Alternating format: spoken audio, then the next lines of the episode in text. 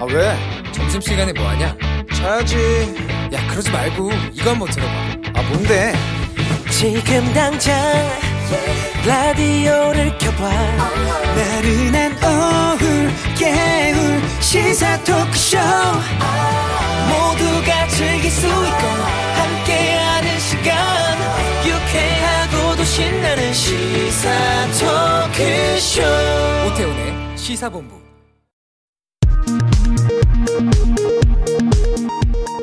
정보센터 뉴스입니다. 더불어민주당은 오늘 의원총회를 열고 국민권익위원회 전수조사에서 부동산 투기 의혹이 제기된 비례대표 윤미향, 양희원영 의원을 제명했습니다. 윤미향 의원은 부동산 명의신탁 의혹을, 양희원영 의원은 농지법 위반 의혹을 각각 받고 있습니다. 오세훈 서울시장이 이준석 대표 등 국민의힘 새 지도부와 만나 속도감 있는 재건축 사업 추진을 위한 법 개정과 지하철 모임 승차 손실 보전 등 입법과 재정 지원이 필요한 6가지 사항을 건의했습니다. 쿠팡 경기 이천 덕평 물류센터 화재 진화 작업이 엿새째 이어지고 있는 가운데 경찰은 화재가 처음 발생할 시점을 확인하는 데 집중하고 있습니다. 경찰은 화재 발생 시점을 확인한 뒤 쿠팡 측의 대피 지연 의혹에 대해 조사할 방침입니다. 한동훈 검사장의 명의를 훼손한 혐의로 재판에 넘겨진 유시민 노무현 재단 이사장 측이 오늘 열린 법정에서 혐의를 부인했습니다. 유 이사장의 변호인은 맥락상 검찰 등 국가기관을 비판한 것이지 한 검사장 개인을 향한 비판이 아니다라고 주장했습니다. 김여정 북한 노동당 부부장은 미국이 김정은 국무위원장이 노동당 전원회의에서 밝힌 대미 메시지에 대해 흥미로운 신호라고 한 것과 관련 조선 속담에 꿈보다 해몽이라는 말이 있다면서 스스로 잘못 가진 기대는 자신들을 더 큰 실망에 빠뜨리게 될 것이라고 말했습니다. 지금까지 정보센터 뉴스 정한나였습니다.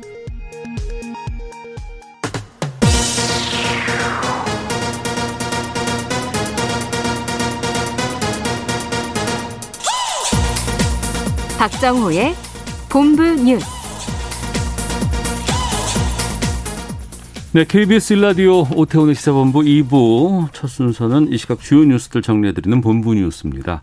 오마이뉴스의 박정호 기자와 함께합니다. 어서 오세요. 네, 안녕하십니까. 예.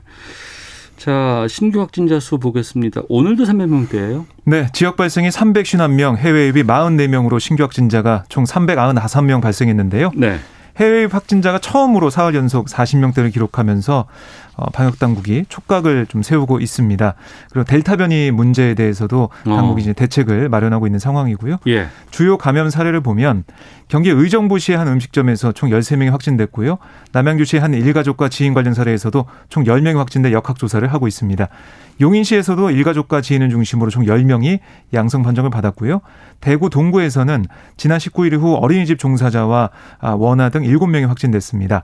경남 창원시 교회와 관련해 총 19명이 강원 춘천시의 한 음식점에서는 7명이 새로 확진됐습니다. 한편 백신 누적 1차 접종자는 약 1,504만 명으로 네. 전체 인구의 29.3%가 접종을 했고요. 2차 접종까지 모두 마친 사람은 전체 국민의 8.1%입니다. 네.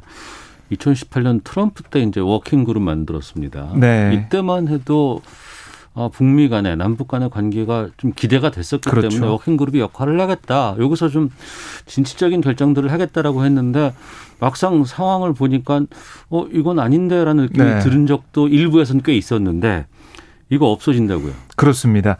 그러니까 말씀하신 대로 이 워킹 그룹이 어 뭐 이 남북이 뭐 그의 세 차례 정상 회담을 하면서 각종 협력 사업을 어 하겠다 속도 내겠다라고 했잖아요. 네. 아, 그런데 뭐 일각에서는 아니 미국과 엇박자 이런 거 어떡할 거냐 음. 이런 우려를 잠재하기 위해서 한미 워킹 그룹이 만들어졌습니다. 네.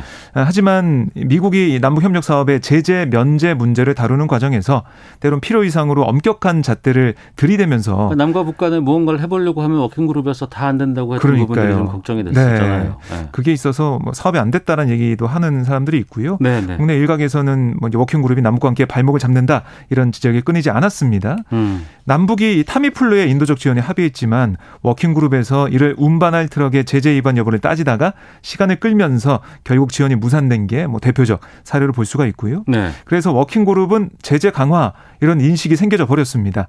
이로 인해 어, 일부 여권 인사 진보단체 사이에서는 그동안 계속해서 쭉 불만이 나왔고 이인영 통일부 장관도 워킹그룹 운영과 기능을 재조정할 필요가 있다. 이렇게 여러 차례 공개적으로 발언한 바 있습니다. 네. 아, 결국 이렇게 출범 2년여 만에 폐지가 되면서 워킹그룹 대신 앞으로 한미는 북핵 수석 대표 간 협의 그다음에 여기에다가 국장급 협의도 강화하겠다라고 음. 설명을 했습니다. 네.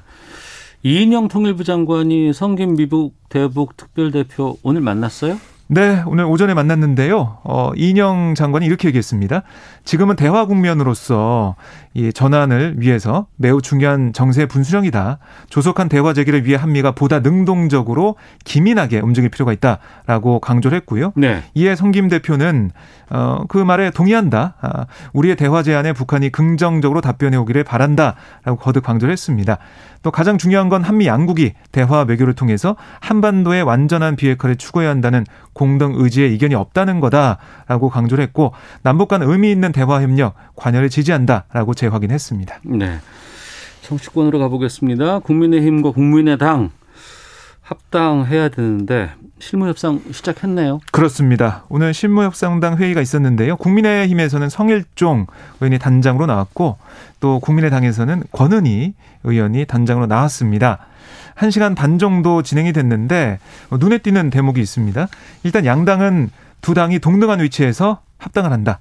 그러니까 당대당 합당을 하겠다라는 원칙을 확인했어요. 네. 이거는 이제 국민의당에서 계속 요구를 했던 거죠. 음. 어, 흡수 합당이 아니라 네. 아, 동등하게 합당해야 된다 이런 얘기를 했는데 이게 어떻게 보면 좀 천명이 됐고 어, 그리고 당명 교체에 대해서도 이건 뭐 이준석 대표를 비롯해서 당내에서는 당명 교체가 웬 말이냐 음. 이런 얘기를 했었는데 어, 열어놓고 앞으로 논의하겠다 이 정도로 열어놓고 논의하겠다. 그렇습니다. 예, 예. 그래서 아예 가능성을 닫지 않았다 이게 좀 눈에 띄는 상황입니다. 음. 자 그리고 하반기에 휴일이 없다. 그래서 대체 공휴일 법안으로 만들겠다라고 네. 하셨는데 지금 어떻게 됐습니까? 아, 이 법안이 국회 상임위 소위를 통과했습니다. 공휴일에 관한 법률 제정안인데요. 음. 민주당 단독으로 국회 행정안전위원회 법안 심사 소위를 통과했습니다. 네. 이 제정안이 시행되면 주말과 겹치는 올해 하반기 광- 광복절, 개천절, 한글날, 성탄절 이때 대체 공휴일이 돼서 추가로 쉴 수 있게 되거든요. 어, 대체 공휴일 원래 이제 금요일이냐 아니 월요일이냐 여러 가지 논의가 좀 있었는데 공휴일과 주말이 겹치는 날에 직후 첫 번째 비공휴일 그 말은 월요일에 쉰다는 얘기인데요. 네. 아, 일요일은 올해 8월 15일 광복절의 경우 8월 16일 월요일에 쉬게 되는 등 어, 다른 이 휴일도 어, 공휴일과 겹치게 되면 월요일에 쉬게 되겠습니다. 어. 그 5인 미만 사업장에 대해서 적용 문제는 어떻게 됐어요? 네, 이게 뭐 쟁점이었어요. 정부가 그동안 뭐 5인 미만 사업장에는 유급휴가를 적용하지 않는 현행 근로기준법과 대체 공휴일법 이게 좀 충돌 소지가 있다. 네. 그래서 이걸 좀 어떻게 해소하고 가야 되지 않겠냐라는 얘기를 해왔습니다. 음. 그래서 법안 처리가 늦어졌는데요. 5인 미만 사업장의 경우 대체 공휴일 적용이 제외되는 그 법안이 오늘 소위를 통과를 했어요. 국민의힘 의원들도 5인 미만 사업장을 제외하는 건 국민 공휴일의 취지에 맞지 않는다면서 의결에 불참을 했는데 네. 어, 어쨌든 여러 가지 뭐 지적도 나오고 있고 뭐 어, 이렇게 영세한 사업자 어, 너무 힘든 게 아니냐 이런 얘기도 있었기 때문에 민주당이 우선 이 적용을 제외하는 쪽으로 해서 통과를 시킨 걸로 보이는데요. 이 제정안은 향후 행안위 전체의 그다음에 국회 본회의를 통과하면 올해 광복절부터 대체 공휴일이 적용이 됩니다. 네. 자, 그리고 그 택배 노조 파업 이제 지금 처리를 한 상황인데 네. 그 사회적 합의 기구가 오늘 국회에서 최종 합의 결과 담긴 합의문 이걸 발표했다고요? 그렇습니다. 택배업계 노사가 택배기사 과로사 방지를 위해서 분류 작업에서 완전 제외하고 또 주평균 노동시간 60시간을 넘지 않도록 하는 내용에 최종 합의를 했는데요. 네. 먼저 합의기구는 올해 내로 택배기사의 분류 작업 제외를 완료한다. 이 내용을 합의문에 명시를 했고 어. 이를 위해 택배사와 각 영업점은 올 추석 이전인 9월 1일부터 단계적 이행에 나서기로 했습니다. 네. 또 분류 인력 투입과 고용보험 산재보험 가입을 위해서 필요한 원가 상승 요인 이걸 170원으로 규정하고요. 이를 택배사 원가 절감 노력과 뭐 관행 개선 등을 통해서 해소하기로 했습니다. 그리고 택배기사 적정 작업 시간 하루 12시간 것도 어, 주 60시간 이거 초과하지 않도록 했고요. 4주간 평균 주당 64시간을 초과하면 뭐 물량 구역 조정 협의를 통해서 최대 작업 시간 내로 감축하도록 노력한다. 이 규정도 넣었습니다. 네. 아, 이와 함께 주 5일제 시범 사업을 실시해서 그 결과를 토대로 내년 상반기 추가 논의를 진행하기로 뜻을 모았습니다. 알겠습니다. 오늘 소식은 여기까지만 듣는 걸로 좀 정리하도록 하겠습니다. 자, 본부 뉴스 지금까지 오마이뉴스의 박정호 기자와 함께했습니다. 고맙습니다. 고맙습니다.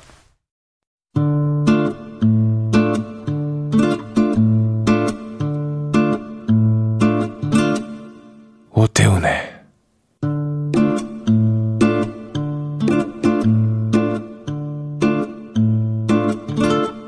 시사본부 네, KBS 라디오 오태훈의 시사본부 듣고 계신 지금 시각 1시 11분 막 향하고 있습니다. 자, 시사본부는 청취자 여러분들의 참여 기다리고 있습니다. 샵 9730으로 의견 보내주시면 되고요. 짧은 문자 50원, 긴 문자 100원, 어플리케이션 콩은 무료입니다. 팟캐스트와 콩, KBS 홈페이지를 통해서 시사본부 다시 들으실 수 있고 유튜브를 통해서도 만나실 수 있습니다. 유튜브 검색창에 일라디오 시사본부 이렇게 검색하시면 영상으로도 확인하실 수 있습니다. 매주 화요일에는 현역 여야 의원과 함께하는 정치화투 시간 마련되어 있는데요. 오늘도 변함없이 국민의힘 조혜진 의원 나오셨습니다. 안녕하십니까? 예, 반갑습니다. 조혜진입니다. 예. 그리고 오늘 특별하게 모셨습니다. 더불어민주당 전재수 의원 자리하셨습니다. 안녕하십니까? 불러주셔서 고맙습니다. 전재수입니다. 예. 저희 시간에 전화로는 몇 번 인터뷰를 네, 저희가. 드리고 하고 다- 말씀해 주셨는데 시사본부 스튜디오에는 처음 나와주셨어요. 그렇습니다. 아, 예. 분위기가 어떠세요? 분위기 늘 단란하고 네, 예, 상당히 좀 뭐 아기자기하고 그래 좋네요. 보기 좋습니다. 예. 오늘 오전에 그 민주당 의총 있었죠. 그렇습니다. 10시 반에 있었고 예. 제가 이 저 그이 KBS 오는 문제 때문에 네. 열 16분 의원들이 발언하는 것까지 보고 예. 어 그리고 저도 이제 한마디 보태고 어. 그래 지금 나왔는데 음, 이제쯤 아마 끝났을 것 같습니다. 아, 이제 끝난 것 예, 같으세요? 예, 예. 그러면 아까 나오실 때까지는 계속해서 예, 발언들이 예. 있었습니까? 16분 정도 발언을 했고요. 예, 예. 어, 어, 예결위 회의장에서 의총을 했는데 네. 문 열고 나오니까 기자분들이 어, 저를 막 따라 붙으면서 예. 묻더라고요. 어. 그첫 질문이 뭐냐면 예. 혹시 고성이 왔다 가지 않았습니까? 아, 그런 것부터 물어요?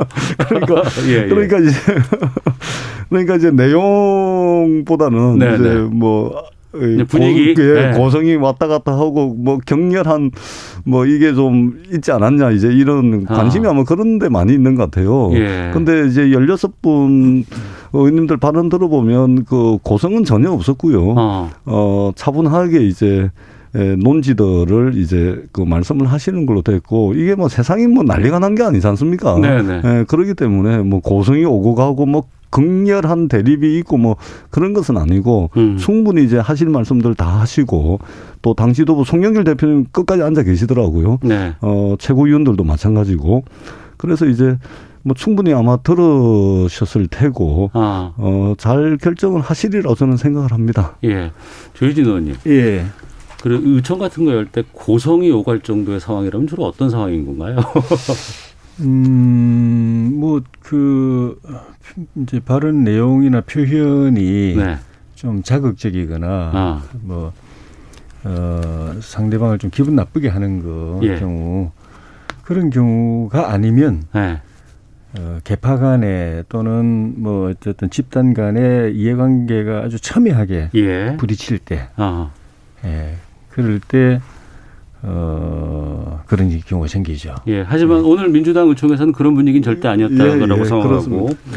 이제 하나씩 좀 풀어보겠습니다. 대선 후보 경선 180일 이전에 이제 다 결정을 하고 결과를 내야 되는데 지금 상황에서는 아 그러지 말고 좀 더좀 연기를 해서 뭐 여러 가지 흥행적인 측면이라든가 아니면은 방역이라는 측면이라든가 이런 부분들을 고려해 봤을 땐 상당한 이유가 된다고 봐서 연기하는 쪽이 이제 이 요청을 요구한 거 아니겠습니까? 상당한 이유가 아니고 중대한 이유죠. 아, 중대한 예. 이유입니까? 그리고 이것을 이제 여러 언론들이나 또 이런 데서 이게 마치 원칙을 훼손하는 것이냐. 예. 뭐 이렇게 하는데 이거는 경선을 연기하든 음. 경선을 연기하지 않든 네. 이거는 당헌 당규의 근거가 다 있는 겁니다. 아. 예, 예. 그러니까 예, 예. 이게 당헌 당규를 개정할 사항도 아니고 그래서 아. 원칙을 훼손하는 문제는 전혀 아니다라는 말씀을 드리고 예. 그다음에 무엇보다도 정치라는 것이 이제 살아 움직이는 생물 아닙니까? 음. 그러면은 이제 정치 환경이 확 바뀌었죠. 네. 정세가 확 바뀐 것이죠. 아. 어떤 국- 것 때문에 국면도 바뀌었을까요? 확 바뀌었습니다. 예, 예, 를 예. 들면은 지금 어 저희와 경쟁을 하게 되는 국민의힘의 30대 이- 이준석 대표 취임해가지고 돌풍을 일으키고 있죠. 네. 그다음에 민주당이 지금 지금 현재 상황에서는 어, 내년도 집권하기 상당히 어려운 정치 환경에 처해 있지 않습니까? 네. 어. 사칠 재보궐선거 등등 거치면서 그리고 민주당이 은행 불일치의 상징처럼 돼 있고 예. 그렇기 때문에 이렇게 여러 가지 정치 환경이 바- 변했으면 아. 어, 당헌 당규를 적극적으로 해석을 해야죠. 네. 이게 정당이라는 것은 무슨 법 해석하듯이 어. 엄격하게 해석하는 것이 아니고 네. 바뀐 정치 환경, 국면과 정세를 고려를 해서 예. 굉장히 저 정무적 판단에 의해 가지고 당헌 당규를 해석을 하는 것이죠. 그것이 음. 맞다고 봅니다. 그래서 어, 충분히 이제 논의가 됐기 때문에 두 가지 길이 있습니다. 당 지도부가 최고위 회의를 통해서 어, 예정대로 할 것인지 네. 아니면 최고위 의결을 통해서 음. 당무위원회로 넘겨서 거기서 결정을 할 건지 네. 두 가지 길이 있는데 2012년도 대통령 선거의 경우에도 지금처럼 180일 전에 어, 후보를 뽑게 돼 있었는데 네. 그것을 당무위원회 최고위원회 의결을 통해서 어, 당무위원회로 회부를 해서 아. 당무위원회 의결을 통해서 180일 전을 80일 전으로 고친 적이 있습니다. 아. 그때는 어 런던 올림픽 때문에 네. 그때는 국민의힘도 마찬가지였거든요. 그러니까 아. 전국 순회 경선을 해야 되는데 런던 올림픽 이제 그 운동 경기 봐야 되니까 음. 국민들의 관심이 떨어질 수 있다 해서 연기를 한 적이 있거든요. 예. 아마 전례가 있었다. 그렇습니다. 예. 예. 4.7 보궐선거 결과 받아보고 나서 이 경선 연기 주장을 아무래도 현역 의원 가운데 전재수 의원께서 가장 먼저 발표를 하셨던 그렇습니다. 것으로 예. 알고 있어서 경선 연기 쪽에 이제 입장을 저희가 좀 들어본 것이고요. 우리 조, 조혜진 의원님 발언 시간 제가 뺏어 먹어서 미안합니다. 민주당의 이런 경선 연기 이런 의총 상황은 어떻게 지켜보고 계세요? 지금 전재수 의원님 말씀하신 것처럼 그거는 원칙이냐 원칙 훼손이냐는 문제는 아닌 것 같고요. 네. 당헌에 어쨌든 상당한 이유가 있으면은 바꿀 수 있도록 돼 있는 거니까 어. 이제 그 이 상황이 상당한 이유냐 사리 하는 그 해석을 가지고 서로 이제 공론을 모아야 되겠죠. 네. 근데 보통 이렇게 규정에서 상당한 이유라고 하면은 좀 유연한 겁니다, 사실은. 아, 유연하게 상당한 이건 유연한 것이다. 예. 상당히 그 바꾸는 걸 어렵게 하려고 하면은 음. 규정에 뭐 불가피한 사유가 있으면 네. 또는 뭐 그대로 진행하는 게 불가능한 상황이면 음. 이런 식으로 상당히 좀 강하게 규정을 하는데 네. 상당한 이유가 있으면 바꿀 수 있다고 하면 사실은 그 굉장히 유연하게 예. 일정 조정을 할 수 있도록 해놓은 거라고 이제 봐야 되는 거고 음. 이제 다만 이제 보- 현실은 그 후발주자 입장에서는 그 어쨌든 이대로 가면 은 이재명 대세론이 굳어지니까 네. 어, 어떻게 뭐 해볼 수 없는 상황이고 어, 또 선발 주자 입장에서는 이대로 가면 이기는데 굳이 변수를 만들어 낼 필요가 있는가 음. 하는 그런 뭐 저 판단이 있을 것이고 네.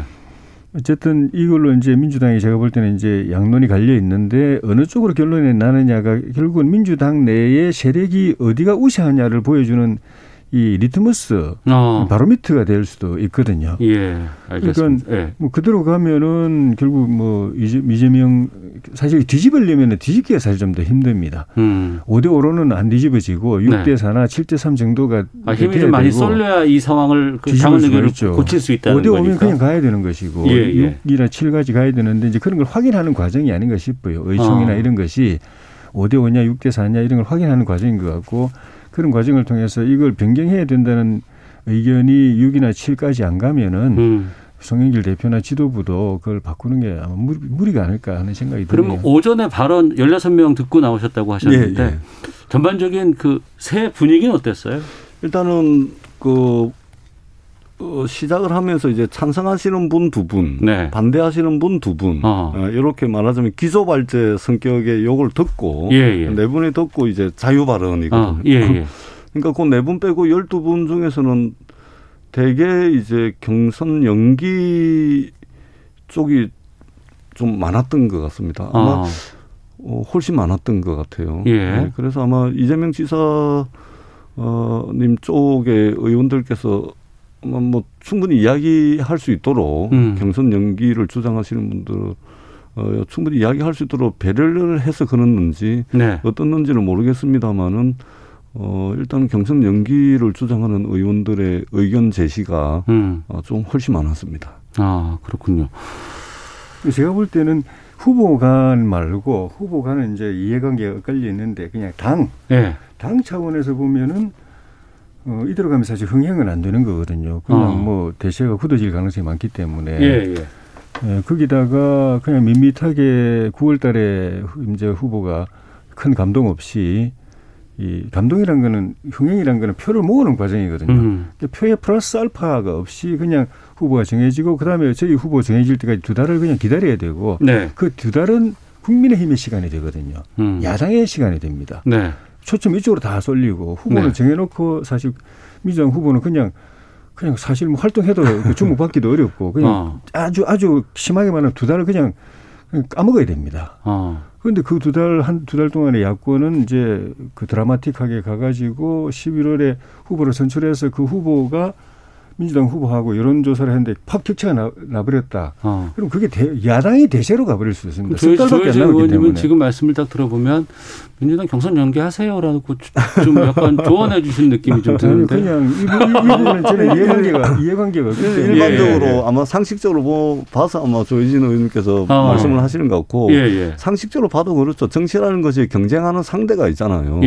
예. 최근에 이제 이준석 돌풍 이후에 최근에 온라인상에서 버즈량을 보게 되면 어. 민주당하고 국민의힘하고 10배 차이 이상 납니다. 네. 어, 민주당 기사가 거의 없어요. 음. 예, 압도당한 것이죠. 네. 어, 대, 대선 후보 경선 과정도 마찬가지입니다. 지난번에 4.7 재보궐선거 국민의힘 당대표 선거 때도 보면 음. 어, 경선, 경선이 흥행을 하니까 민주당은 언론에서 사라져 버리거든요. 네. 언론에서 사라지는데 국민들의 관심을 받을 수 있겠습니까? 어. 그러니까 후보 선출 과정을 압도당함으로 인해서 그걸로 선거가 끝날 가능성이 있습니다. 그래서 어, 적어도 이제 경쟁하는 상대가 네. 상대에 맞춰 가지고 예, 정무적으로 좀 유연하게 국면에 유연하게 대응을 해 나가는 것이 이 마치 마치 에, 이게 법원에서 법 해석하듯이 당헌 어. 당규를 해석을 하는 것은 네. 이 집권을 목표로 하는 정당에 있어서는 사실은 맞지가 않는 것이죠. 근데 일반 국민 입장에서는 아니 그거는 이제 민주당 내에서 이제 처리하고 해결해야 될 문제지만 그렇습니다. 예, 네, 예. 해결인데 왠지 그 뉴스를 보고 있으면 민주당 내에 좀 분란이 나오고 아니면은 여러 경쟁하는 그 경선 후보들 간의 갈등이 더 표출되는 부분들 때문에 굳이 이렇게까지 하냐 그냥 원래 기존에 정해놨으면 장관당에 들어가면 되지 않겠느냐라고 얘기하시는 분들도 계시거든요. 그러니까 경선을 연기해도 당헌 당규대로 가는 겁니다. 예. 아 연기를 연기해도. 해도. 예. 네네. 그러니까 상당한 사유인데 음.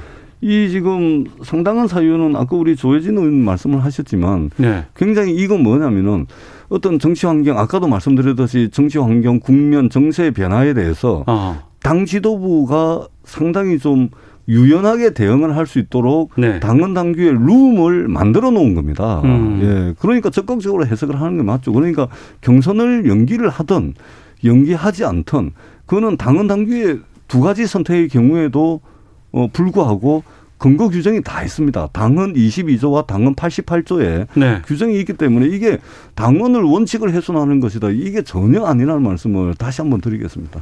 국민의힘은 지금 어떻게 돼 있어요? 저희는 11월 9일까지 선출하게 돼 있죠. 11월 9일. 예. 120일. 그럼 120일 전에 선출하게끔 예. 되어 있고. 예. 음, 그럼 국민의힘은 그 120일도 바꿀 수 있는 규정이 또 안에 있습니까? 저는 그거 확인해 본, 못 봤는데 저기 아마 웬만한 다, 그 정당은 다 그런 예외 규정이 있을 겁니다. 아, 왜냐하면 그래요? 그걸 갖다가 이게 천지지변도 정치 상황의 변화도 있지만 천지지변도 있을 수가 있는데 네네. 물론 그게 없으면 또 당헌 당규 바꾸면 되니까 아, 뭐 방법이 없는 건 아니지만은 네. 대체로 대개는 그런 그 규정을 두고 아, 없으면은 당헌 당규 개- 개정해서 또 국민의힘도 있을 되고. 겁니다. 왜냐하면 2012년도에 여야를 막론하고 런던 올림픽 때문에 다 바꿨습니다. 그래서 음. 국민의힘도 아마 그 규정이 있을 겁니다. 네. 근데 제가 볼 때는 이제 이게 민주당의 그 핵심은 그 이게 변경이 되든 그안 그대로 가든 어느 한쪽이 작은 싸움에서 승패가 일단 전초전에서 승패가 결, 그렇죠. 거거든요. 좀 있기 때문에. 근데 진 쪽에서 결과에 그 결론에 어. 이제 승복하느냐. 네. 결국 핵심은 그거 같아요. 어. 이제 그 작은 일단 전초전에서 이렇게 결판이 났는데 당의 정체성, 동질성, 이거는 통합성 예. 이것이 그대로 유지가 되어서 대선에 지장 없이 가느냐 아니면 그 과정에서 이게 어 형식상으로는 받아들일 수밖에 없지만 내면적으로는 결과를 못 받아들여 가지고 이제 분열 내, 내적 분열이 있느냐 음. 아니면은 이 갈등을 진, 진통을 겪지만 그걸 극복해 가지고 또 뭐 어떤 쪽으로 결론이 나든 간에 또 이제 대- 단일 대우로 쭉 가느냐 하는 그게 오히려 국민들이 지켜볼 그 보는 그 관심 포인트가 아닐까. 결론이 어느 쪽으로 나는가는 사실 국민들의 이해관계 별로 없는데 후보 간의 네. 이해관계에 있는 거지. 알겠습니다. 예. 청씨 의견 좀 소개해드리겠습니다. 전재수 의원님 나오셨다고 하니까 또 지역구 민이신가 봐요. 김동호 님께서 우리 지역구 전재수 의원님 화이팅합니다라고 의견 주셨고 장순태님은 당리 당략에 따라 유불리에 따라 그때 그때 바꾸면 안 된다고 봅니다. 원칙을 지켜야 한다고 봅니다라는 의견도 주셨습니다. 여기에 대해서 5011님은 변화무쌍한 정치 일정을 당원 당규로 일자를 고정한 것은 잘못된 거라고 봅니다라는 의견도 좀 주셨는데 그렇다고 한다 그러면 국민의힘은 120일 전으로 이렇게 정했었는데 왜 그럼 민주당은 당원 단계로 180일을 정했을까? 그때 정한다고 그러니까 그걸 원칙으로 한 이유가 있었을 거 아니겠습니까? 그러니까 그것은 크게 중요한 것이 아니고요. 예. 왜냐하면은 예외 조항을 뒀기 때문에 네. 그리고 다시 한번 말씀을 드리는데 예외 조항을 둔 것은 뭐냐면 어. 어, 당 지도부의 유연한 정무적 판단에 따라서 예. 어, 선택의 룸을 여지를 마련을 해둔 것이거든요. 음. 그래서 그게 180일이 됐건 120일이 됐건 그것은 어, 별로 중요한 것이 아닙니다. 그리고 자꾸만 이제 원칙 또 이 말씀을 하시는데 네. 다시 한번 말씀을 드리지만 이 원칙의 훼손이라든지 이 문제 당헌 당규를 예를 들면 사칠 재보궐 선거 할 때는 어. 당헌을 바꿔야지만 후보를 낼 수가 있었습니다. 예. 그때는 당헌을 바꿨죠. 어. 당헌 개정을 했습니다. 예, 예. 어, 전당원 투표를 통해서. 예. 근데 이거는 당헌을 바꿔야 될 문제가 아니라는 말씀을 아, 다시 한번 드립니다. 알겠습니다. 네. 알겠습니다. 그건 그리고, 좀 그리고 그거는 그 민주당이 그렇게 규정한 걸 보고 나서 우리가 그 뒤에 뽑는 걸로 규정을 한 건지 네. 아니면은 우리가 먼저 있죠. 해놨는데 네. 민주당이 그보다 앞당겨서 앞- 한 건지 예. 아니면 서로 신경 안 쓰고 어. 아, 각자 그냥 편리한 대로 한 건지 예, 예. 그건 뭐 다를 수 있습니다. 어, 그건 한번 좀 확인해보고 찾아봐야 될 것 같습니다. 뭐 저, 저 당에서 언제 뽑던 우리는 이 당이 이때 뽑는다 뭐 그렇게 갔을 수도 있는 거죠. 아, 그러네요. 그러면 오늘은 표결 같은 걸 통해서 뭔가를 한다거나 뭐 이런 건 아니죠? 그렇습니다. 의원총회가 이 문제를 표결을 통해서 결정할 수 있는 권한이 없습니다. 네. 예, 이것은 이제 오늘 의견을 드- 전반적인. 의사를 예, 예. 타진해 보고 그렇습니다. 그러면 오후에 최고위원 회의가 있다고 하는데 거기서 그럼 결정이 날 수 있을까요? 그러니까 두 가지 길이 있습니다. 네. 그러니까 의원총회를 통해서 의원들의 이야기를 지도부가 들었잖아요. 네. 그리고 오후에 최고위원 회의를 열 겁니다. 어. 그 최고위원 회의에서 경선은 180일 전에 후보를 선출하도록, 선출하도록 하게끔 돼 있는 그 룰을 따르기로 했다라고 결정을 할 수도 있고 네. 의원, 의원총회 분위기를 보니까 이게 그냥 최고위에서 결정할 만한 문제가 아니고 음. 당무위원회에서 결정하는 게 더 좋겠다라는 판단이 든다면 네. 최고위원회 의결을 통해서 어. 어, 당무위원회의 경선 시기를 회부를 합니다. 네. 그러면 당무위원회에서 어, 경선 시기 문제를 결정을 하게 됩니다. 그러니까 어. 두 가지 선택 사항이 전- 있는 것이죠. 전당원 투표에 해부하는 거는 가능하지 않은 겁니까? 뭐 그럴 수도 있습니다. 그럴 수도 네. 있는데 일단은 당 그 상당한 사유가 있을 때는 당무위원회 의결로 어, 할 수 있도록 이제 당헌 22조에 규정이 돼 있기 때문에 네. 일단 당무위원회로 넘어가고 당무위원회가 당무위원회에 대한 규정은 당헌 88조에 있는데 요 당무위원회에서 전당원 투표에 붙이자. 어. 그러면은 이제 전당원 투표를 할 수도 있- 있겠죠. 당무위원회는 어떻게 구성되어 있습니까? 당무위원회는 지금 어, 지금 현재 제가 한번 확인을 해봐야 되겠습니다만 네. 이전에 보면 이제 100인 이하로 구성을 하되 어. 에, 중앙 아, 지도부의 당직자들 또 이제 에, 광역 시- 광역 단체장 아, 예, 그다음에 예. 기초 단체장들 또 국회의원 일부 어. 뭐 이런 식으로 해가지고 어, 당내 주요 인사들로 해가지고 당내 주요 인사 100명 에, 규모. 그걸 그렇게 돼 있습니다. 아, 알겠습니다. 근데 그럼 하나만 더 확인하고 이제 좀 잠깐 좀 쉬었다 올까 하는데 후보 간에 여러 가지 이 유불리가 있을 것이고 나는 이쪽이 바람직하다 나는 아니다 이건 받아들이기 힘들다라는 경우가 있을 텐데 어느 후보가 이건 난 받지 못하겠다 이렇게 결정하면 어떻게 되는 겁니까? 그러지는 않을 겁니다. 이제 그런 것들을 이제 걱정하시는 분들이 계신데요. 네. 지금 민주당에서 민주당의 대선 후보가 되고자 지금 나와 계신 분들 중에 네. 전통적 의미에서 민주당의 가치와 노선에 에, 울타리 안에 울타리 바깥에 계신 분은 한 분도 없습니다. 예. 그러니까 지금 이제 경선 시기를 놓고서 어 여러 가지 이제 에 논의가 이루어지고 있는데 음. 이것은 어느 후보 진영이든 간에 에, 민주당의 가치와 노선을 정책으로 실천하기 위해서 필요한 집권을 위한 논쟁이지 네. 이것이 뭐 내가 아니면은 절대 안 돼. 음. 어, 반드시 내가 돼야 돼. 뭐 이런 것은 어, 전혀 아니라는 말씀을 드리고 후보가 누가 되든 간에 에, 민주당의 가치와 노선 그 안에 있기 때문에 에, 집권을 위해서 어, 원팀이 될 것이다. 어, 이렇게 생각을 합니다. 그럼 오늘 오후에 열린 최고위원회에서 일정 정도 어떤 방향으로 갈지에 대한 것들은 발표가 나오겠네요. 그 두 가지 선택 상황 중에 하나를 선택을 할 가능성이 있고 네. 또 어떻든 늦어지더라도 6월 안 6월 안에는 이, 이 문제는 이제 결론이 날 것 같습니다. 알겠습니다. 정치와투 민주당의 전재수 의원, 국민의힘 조혜진 의원과 함께하고 있는데요. 아, 기상청 연결해서 미세먼지 정보 그리고 교통 정보 확인하고 돌아와서 이번엔 지금 윤석열 엑스파일 논란이 커지고 있는데 관련된 분위기들 또 국민의힘 상황 좀 살펴보도록 하겠습니다. 날씨와 미세먼지 정보 송소진 씨가 전해주십니다. 현재 평창과 정선, 포천, 보령 등 경기 북부와 강원 영서, 충북 북부와 서해안 지역에 천둥, 번개를 동반한 소나기가 오는 곳이 있습니다. 기온이 오르면서 대기는 점차 더 불안정해져 소나기 내리는 지역은 점점 더 확대되겠고요. 일부 지역에는 시간당 20에서 30mm의 매우 강한 소나기가 쏟아질 전망입니다. 또 곳에 따라 우박이 떨어질 가능성도 있어 주의를 하셔야겠습니다.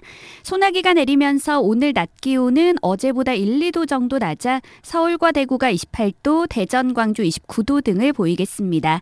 오늘 미세먼지 농도는 전국이 좋음에서 보통을 보이며 공기는 깨끗하겠지만 호흡기와 눈에 해로운 오존 농도가 수도권과 충청, 전라 남북도 등 서쪽 지역을 중심으로 나쁨으로 오를 전망입니다. 현재 서울의 기온은 28도입니다. 날씨와 미세먼지 정보였습니다. 이어서 이 시각 교통 상황을 KBS 교통정보센터 김민희 씨가 전해드립니다. 네, 도로 위로는 돌발 구간 중심으로 오후 정체가 서서히 늘고 있습니다. 영동고속도로 강릉 쪽으로 양지 부근 갓길에서는 고장난 화물차를 처리하고 있고요. 이후 강원권 진부 부근에서는 사고가 나면서 갓길로 옮겨져서 처리 작업을 하고 있습니다. 서울 양양고속도로 양양 쪽으로 서종 부근에서는 작업을 하고 있어서 이 일대 6km 구간에서 차량들 더디게 지납니다. 경부고속도로 서울 방면으로 기흥 부근 6차로에서는 낙하물을 처리하고 있고요. 500m 정도 더 간 1차로에서도 역시 낙하물을 처리하고 있습니다. 정체는 이 기흥부터 수원 사이로 이어지고 있고요. 이후로는 양재부터 반포 사이로 교통량이 꾸준히 많습니다. 중앙고속도로 춘천 쪽으로 칠곡 부근에서도 작업 여파받아 이 일대 3km 구간에서 정체입니다. 서울 시내 강변북로 구리 쪽으로 영동대교 부근 3차로에는 고장난 차가 서 있어서 부근으로 차량들 서행하고요. 북부간선도로 구리 쪽으로 신내나들목 부근 1차로에도 고장난 차가 서 있습니다. KBS 교통정보센터였습니다.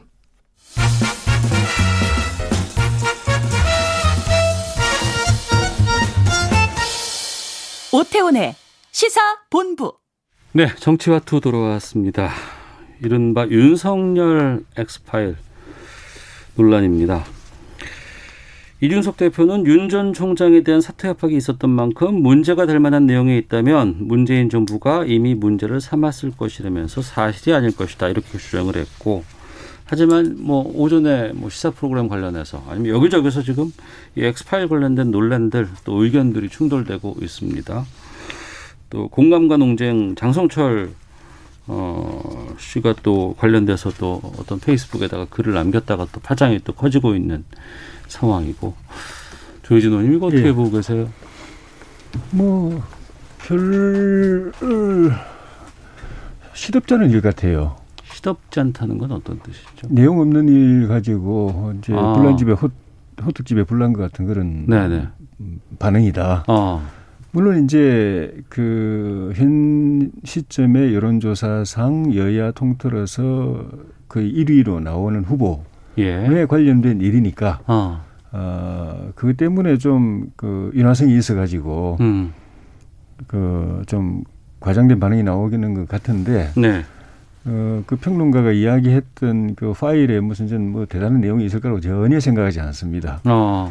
그게 있었으면은 우리 이준석 대표 이야기처럼 그거 가지고 진작에 윤석열 총장은 날라갔고 네. 대선 후보로 등장하지도 못했습니다. 네. 우리가 쭉 지켜봤지만은 그 윤석열 검찰총장이 갑자기 대중적으로 부각되고 대선 후보 반열에 오르고 지지율이 올라간 그 과정이 보면은 네.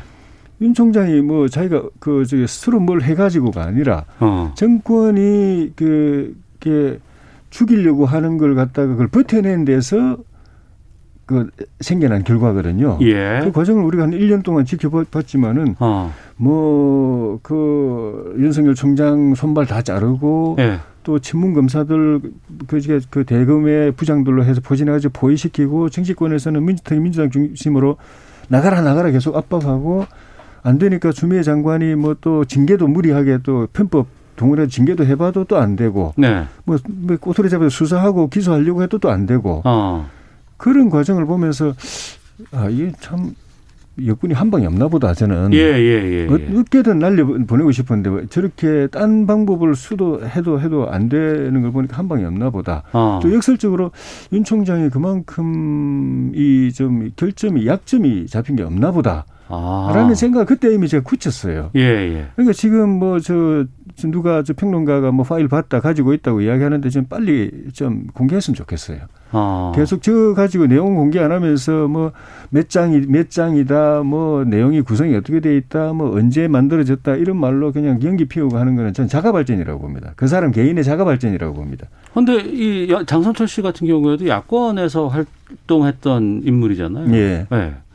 그러니까 그러니까 김정은 최고위원이 야 우리 아군 그 아군에 터진 수리탄이라고 그러는데 음. 저는 하는 행동을 보고 아군이라고 생각하지 않습니다. 어, 그래요. 자, 그러니까 우리 보수의 예. 보수의 참 부끄러운 부분이 그런 부분입니다. 아, 보수의 부끄러운 부분. 부끄러운 부분이 그 평소에는 보수가 어쩌고저쩌고 하지만은 예. 자기 이해관계가 걸리면은 어. 자기의 중심입니다. 네. 그래서 이, 이, 이 전체 이, 이 이쪽 진영이라고 해야 되나 어. 보수 가치를 무너뜨리는 일을 개의치 않아요. 예. 자기만 떠면 되니까, 어. 자기만 출시하면 되니까. 실체가 없는 것이고 또 그 대표적인 게 교육감 선거입니다. 어. 교육감 선거 때다 나 보수 교육감 후보라고 나왔는데 지- 음. 진보 진영은 몇 명 나오지도 않고 그나마 하나로 다 달려 하는데 이쪽은 끝까지 다 나가버려요. 그래서 어. 표로 하면은 진보 교육감이 한 30몇 프로밖에 못 얻고 이쪽이 한 6, 70% 얻는데 예. 다 져버리잖아요. 저도 개의치 않아요. 어. 진짜 보수 가치를 중시하는 교육감 후보라면은 단일화 해야죠. 알겠습니다. 그런 행태가 우리 보수의 좀 부끄러운 부분인데 저는 어. 지금 이것도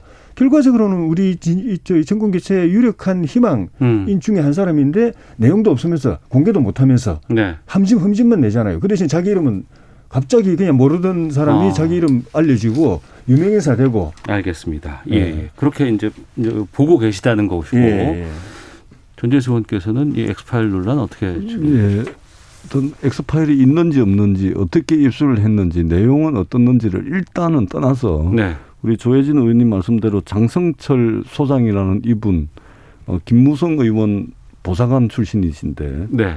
보수 진영에서 활발한 농객으로 활동을 하셨는데 네. 제일 떤 사람은 장성철 소장입니다. 음.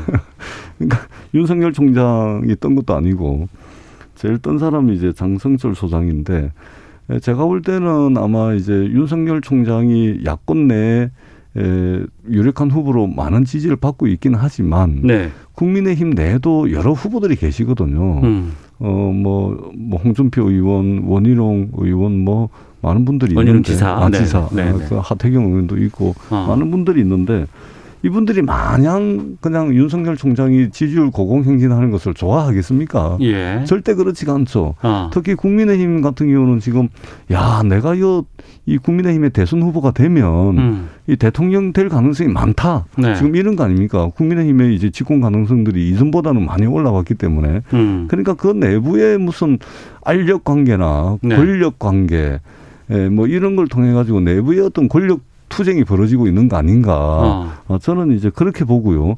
이것을 이제 민주당을 향해서 공작 정치한다, 정치 공작이다 이래 이야기를 하는데 네. 아, 이 경상도식으로 표현하자면 저거들끼리 싸우다가 와 우리 보고 그러노 어, 이렇게 표현을 할 수 있거든요. 예. 장성철 씨 보수 진영 사람이잖아요. 어. 이분이 이제 폭탄 터뜨렸는데 네. 느닷없이 저희들 보고 이제 정치 공작한다 이야기를 하거든요. 어. 어, 그래서 이것은 이제 에, 그런 이제 아마 역학관계 속에서 좀 나온 일이 아닌가 어. 어, 그렇게 보여집니다. 그 장성철 평론가가 뜬다고는 하셨습니다만 어찌됐건 간에 윤석열 전 검찰총장에 대한 내용들이 지금 논란이 되고 있는 부분이기 때문에 어, 윤석열 전 총장 측에서는 뭐 이- 대응하지 않, 않겠다 뭐 이렇게 밝히고는 있거든요. 근데 이것만으로 이게 해소가 될 것인가 가만히 있으면 해소가 될 것인가라는 궁금증도 좀 있고 또 이번에 또 그 대변인조차 교체가 되는 상황에서 이게 좀 터져가지고 어떻게 대처를 해야 한다고 보세요? 일단 이 사안에 대해서는 가만히 있으면 됩니다. 가만히 있으면 이 되는 내용이 될까요? 안 나왔기 때문에. 예. 그런데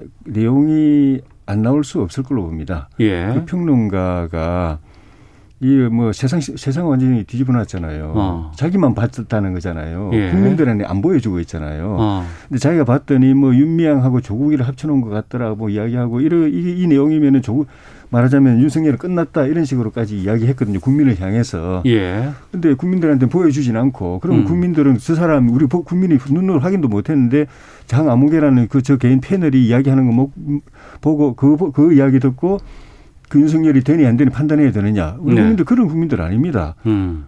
그 반드시 까라고 그럴 겁니다. 음. 그 며칠 계속 하루 몇, 며칠만 더 그런 식으로 공개를 안 하고 막 변죽만 울리고 연기만 피우면서 자기 죽 이름만 알리면은 음. 이 여론이 가만 안 있을 거예요. 가만히 대응 안 하고 있으면? 사- 공개 못 할 것 같으면은 사과하고 어. 그 무릎 꿇고 사과하고 물러나든지 잠적하든지 예. 아니면 공개해야 됩니다. 어. 공개하면 네. 그때 내용 보고 윤석열 총장 뭐 사과하고 물러나면은 뭐 더 이상 이야기할 것도 없고 음. 공개했을 때 이게 그 심각한 팩트가 있다. 네. 그러면 이제 그 내용을 가지고 판단을 해야죠. 알겠습니다. 공개 전까지는 뭐할 굳이 대응할 가치가. 없다. 예. 어. 오히려 말려드는 겁니다. 예. 이 사람 더 키워주는 겁니다. 아. 공개가 될까요? 전 근데 제가 제가 볼 때는 어, 국민의힘도 그렇고 민주당도 그렇고 예. 윤석열 총장의 그동안의 행보에 대해서 어. 여야 막론하고 할 거 없이 예. 걱정 반 우려 반 음. 그렇습니다. 네. 어, 물론 이제 국민들께서 윤석열 총장에 대해서 기대하는 어, 국민들의 열망이 일정 부분 있긴 합니다만 네. 어, 우려 반 이제 뭐 걱정 반인데 음. 왜 그러냐면은 지금 윤석열 전 총장의 행보라는 것이 이게 수십 년간 검사의 한계를 그대로 보여주고 있습니다. 네. 정치 참여 선언도 안 했는데 대변인을 떡 앉히고 그래놓고 뭐 며칠 가다 못해서 또 어, 해고해버리고 또 오늘은 뭐 뭐 전 국조실장을 또 영입을 했다던데 음. 아니 정치 참여 선언도 안 하고 네. 이게 누가 영입했다가 잘라쁘고 몇 명 되도 안 한 사람들하고 소통도 안 돼가지고 뭐 어, 불상사 나쁘고 지금은 또 엑스 파일까지 나왔는데 저도 그 내용은 못 봤습니다만은 이 여의도에 윤석열 총장 그리고 그 부인 그리고 그 장모님과 관련해 가지고 엄청나게 많은 이야기들이 여의도에 다니고 있습니다. 음. 물론 거기에는 뭐 전혀 사실과 틀린 이야기도 있겠지만 어 일부 또 맞는 이야기들도 있거든요. 그다음에 네. 인, 인터넷에 윤석열 또는 윤석열 장모 또는 윤석열 부인 치면은 인터넷에도 그런 이야기들이 많습니다. 음. 이것은 국민의 선택을 받고자 하는 국가 지도자가 어 국민들께 해명하고 네. 소상하게 설명하는 것이 국민들에 대한 예의죠. 그 지도자가. 갖춰야 될 기본적 품성입니다. 네. 이걸 안 하기 때문에 지금 이런 문제가 생기는 거거든요. 이게 글쎄 언제까지 갈지 또 뭐 내용이 공개가 될지는 모르겠습니다만 이건 좀 앞으로 당분간은 좀 실체가 나올 때까지는 계속해서 좀 논란이 될 것 같고 아니면 또 누가 뭐 그냥 접건 간에 정리가 될거 간에 근데 음. 그 사람이 그 공개 안 하고 계속 예. 언론 플레이만 하고 버티기 힘들 겁니다. 아, 알겠습니다. 청취자 의견 소개하면서 맞춰야 될 것 같은데. 0392님은 검찰총장 윤석열과 정치인 윤석열이 같습니까? 정치인이 된 이상 철저하게 검증을 거쳐야겠죠. 라는 의견도 있고, 0369님은 전 정권에서는 검찰 예전 정권에서는 검찰총장의 혼외자 문제를 흘리며 사퇴시키기도 했습니다. 가족 문제로 사퇴시킬 수 있었다면 지금 정권이 진작에 했다고 하시는 건 아니라고 봅니다라는 의견도 있고 김세정님은 엑스파일은 물타기나 공작 정치일 뿐입니다. 이미 세간에 다 퍼진 내용을 새삼스럽게 대두시키다니요 관심 없습니다라고 각자 입장에서 다양한 의견들 지금 보내주고 계십니다. 어디까지 갈지 계속 살펴보도록 하겠습니다. 정치와투 민주당의 전재수 의원, 국민의힘 조혜진 의원 두 분과 함께했습니다. 두 분 말씀 고맙습니다. 네, 고맙습니다.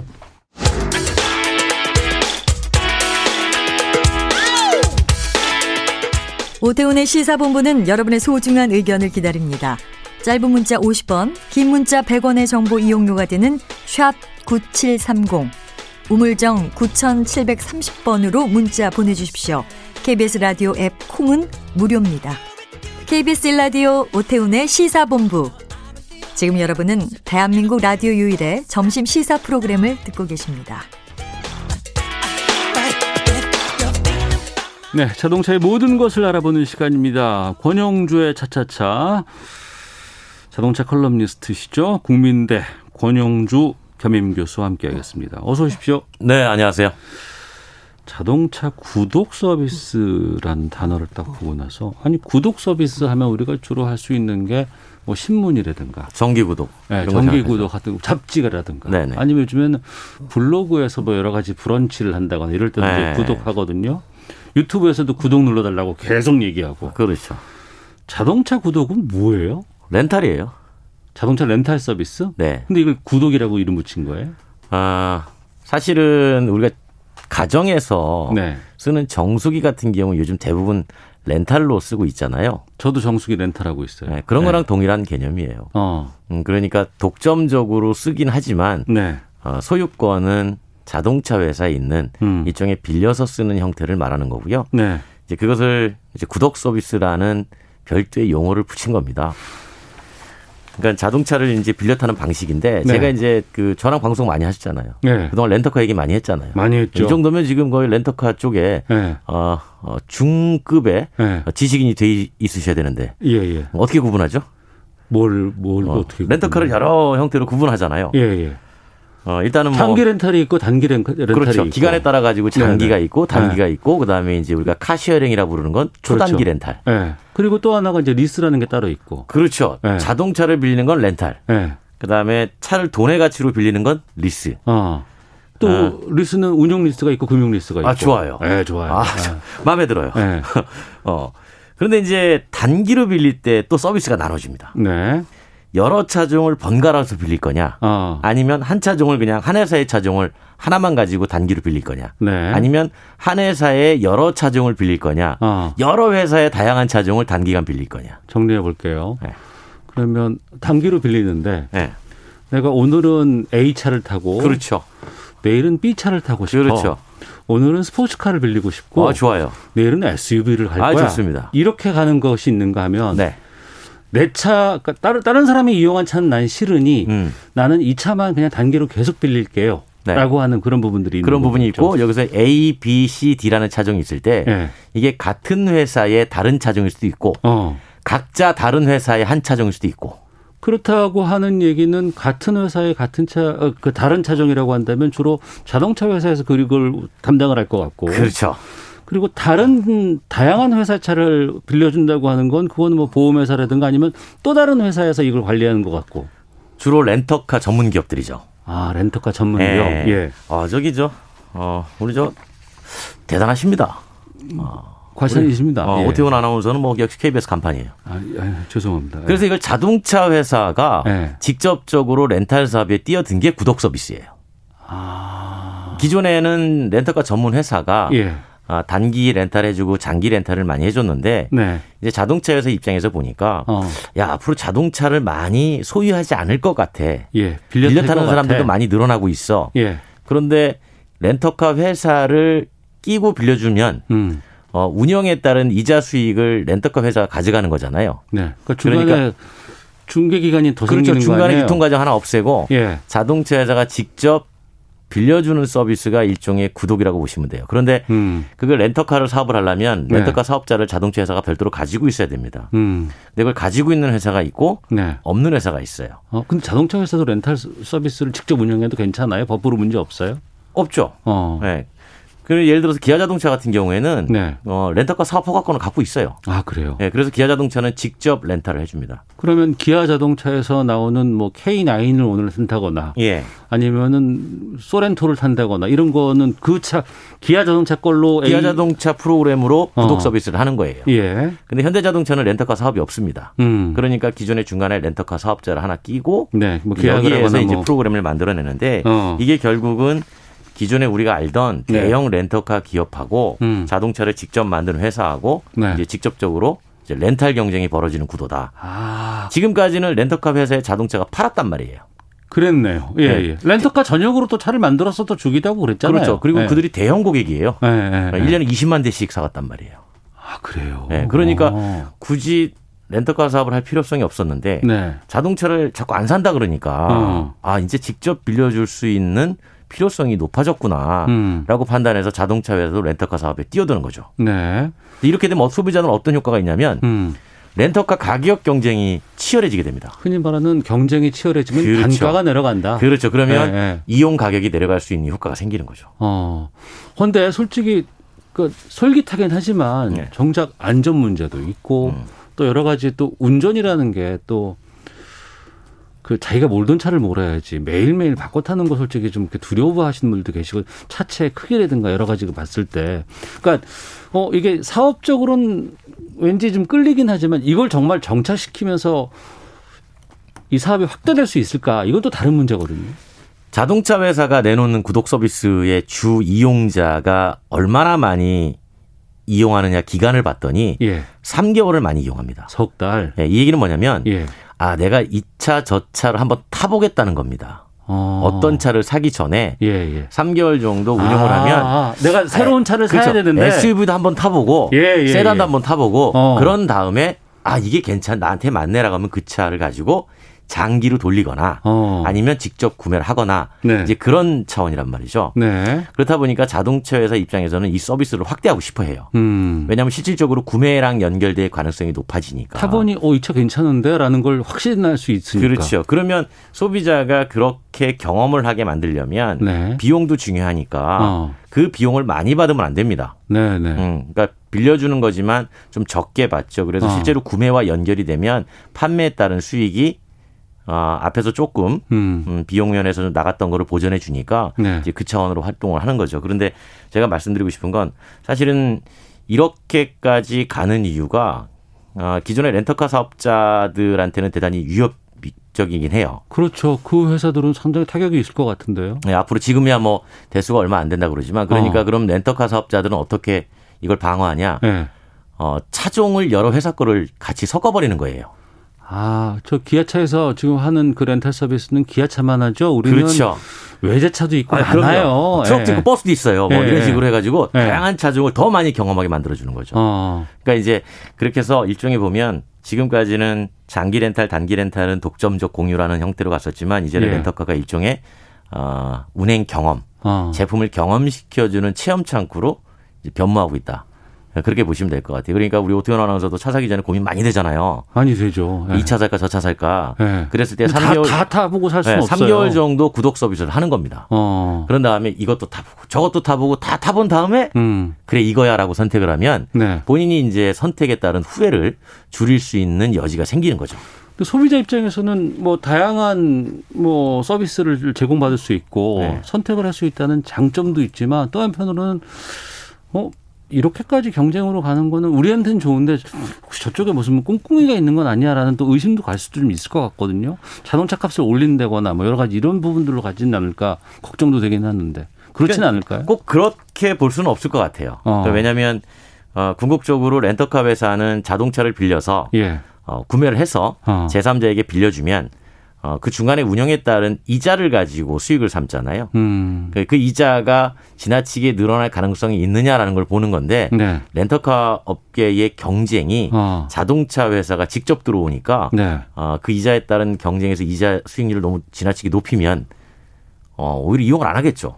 근데 렌탈 서비스를 소비자에서 좀 꺼려하고 두려워하는 건 내 차는 내가 책임을 지는 거니까 운행하다가 지난번에도 좀 말씀 나왔습니다. 네. 뭐 사고가 난다거나 아니면은 뭐 문콕 뭐 이런 것들이 좀 네. 생긴다거나 이래도 아유 뭐 내가 뭐 마음 아프지만 뭐 참고 가야지라고 할 수는 있지만 렌트 서비스는 그런 거 하나하나에 다 꼬투리를 잡힐 수가 있잖아요 소비자 입장에서는. 그렇죠. 네. 어, 그래서 이제 보통은 보면 어, 단기 렌탈을 할때 음. 그런 단기 보험도 좀 들고 네. 그 상해 그 제품에 대해서 어떤 손해배상 책임도 아. 어, 확실하게 규정을 해놓고 하긴 하는데, 그러니까 그거는 장기 렌터카도 비슷해요. 예. 음, 그러니까 이용하는 소비자가 어. 조심하게 잘 이용을 해야 될 텐데 네. 여기서 이제 차이는 아까 좀 전에 말씀드린 것처럼 어, 한 회사의 여러 차종을 경험할 거냐 음. 저렴하게 네. 아니면 비용을 조금 더 내고 음. 여러 회사의 다양한 차종을 경험할 거냐 음. 아예 그 차이가 있다고 보시면 돼요. 네. 이게 그러니까- 우리, 우리나라만의 방향은 아닌 거죠. 아니요 미국도 해요. 어. 근데 이건 저 제조사가 이 예. 렌터카 사업에 직접 진출할 때에 장애물도 있습니다. 음. 워낙 차를 막 타요. 네네. 어, 그렇기 때문에 고장이 잘 날 수 있어요. 아, 뭐 어떤 분들은 렌트해서 뭐 드리프트까지 네, 그래서 미국의 뭐. 캐딜락은 처음에 네. 구독 서비스 시작했다가 접었습니다. 그런 부분도 네, 있겠군요. 고장을 고치는 게 돈이 더 들어가서 예. 고치는 경우도 있죠. 5007님 남편이 자동차 구독한다기에 자동차가 신문이냐고 했던 말이 생각납니다. 지금은 자동차 구독하면서 다음에 차 사는데 도움 받으려고 메모도 하고 있답니다. 9967님 자동차 이야기를 들으니 기분이 오아시스를 만나는 듯 정화되는 것 같습니다. 골치 아픈 정치 이야기에서 벗어날 수 있게 해주셔서 고맙습니다. 의견 주셨습니다. 권영주만 찾으시면 됩니다. 예, 권영주 교수와 함께했습니다. 고맙습니다. 감사합니다. 시사분부 마치겠습니다. 안녕히 계십시오.